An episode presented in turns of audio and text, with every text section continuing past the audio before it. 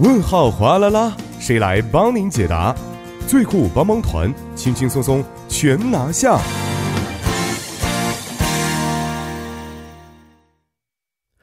生活小贴士尽在帮您解答。首先欢迎我们的节目作家主言，主言你好，主播好，你好。那首先听一下我们听众朋友啊要想问的问题是什么样的？你好，那上周啊下了大雨，那这几天呢环境比较潮湿，在室温下保存的土豆啊发霉了。本来呢想把发霉的部分去掉再吃，但是呢听说发霉的食品是有毒素的，有一点担心，这个发霉的食品可不可以吃呢？啊，首先还是要感谢这位朋友的咨询啊。在温度高、气候潮湿的时候呢，我们最需要注意的就是霉菌了。特别是啊，很多的蔬菜，如果是包装袋发霉了啊，呃，就不知道应该是全部的扔掉呢，还是可以食用，还要是挑出来几个扔掉也可以。但是我听说这个霉菌、霉素啊这样的东西呢，呃，也是一种毒素啊，但具体是一个什么样的毒素？所以首先请主研来给我们说明一下。霉菌毒素是指大米、大豆等食物发霉时或产生的天然毒素，有黄曲霉毒素和厄克拉托霉素 A、摩尼辛、巴威利辛等，对人体非常有害。嗯，这个要是您清洗或者煮熟，也不会消失的。因此，从根源上杜绝霉菌的发生是非常重要的。嗯嗯，要想从根源上防止的话，那么在购买的时候啊，大家可能要稍微仔仔细和小心一些了啊。这一点应应该是非常重要的，是吗？是的，非常重要的。购买之前，可以的话，请仔细查看颗粒的表面，因为被虫子损伤的食品就因为内部水分不均衡，所以容易发霉。如果看起来受伤或者变色的部位很多，最好不要买。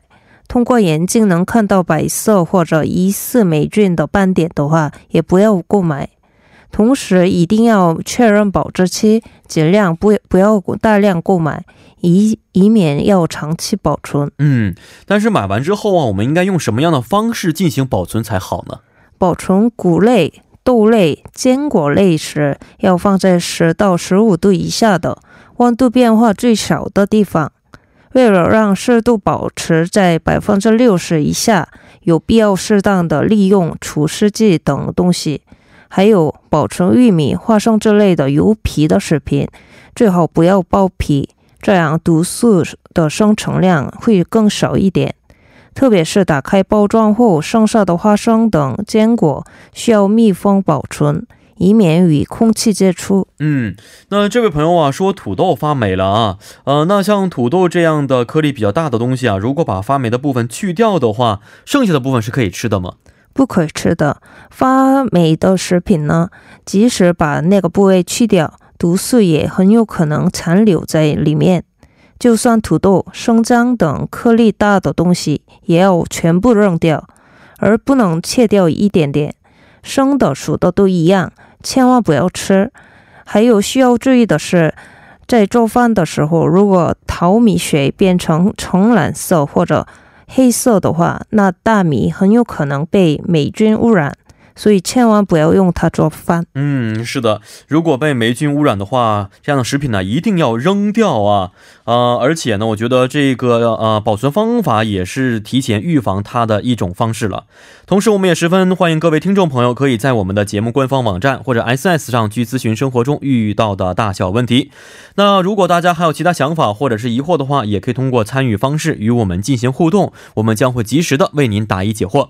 参与方式为：您可以通过发送短信的方式发送到井号幺零幺三，每条短信通讯商会收取您五十韩元的短信费用；或者是通过微信公众号搜索 TBS 互动，点击关注之后发送短消息即可；又或者可以登录网页留言板，登录 TBS EFM 点 s o u r 点 KR，在网页点击幺零幺三信息港主页就可以了。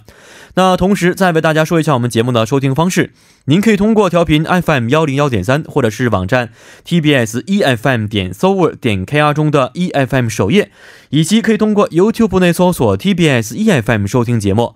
那么错过直播的朋友们呢，也可以通过网站收听节目回放，还可以通过三 W 点 popbang 点 com 或者是 popbang 的应用程序搜索幺零幺三信息港，或者是幺零幺三新星航来收听也是可以的。那在收听广播同时，也希望广大亲爱的听众朋友们不妨的随手点击关注，因为幺零幺三信息港需要大家的点赞。好的，今天也是十分的感谢主人呢，咱们明天再见，再见。再见。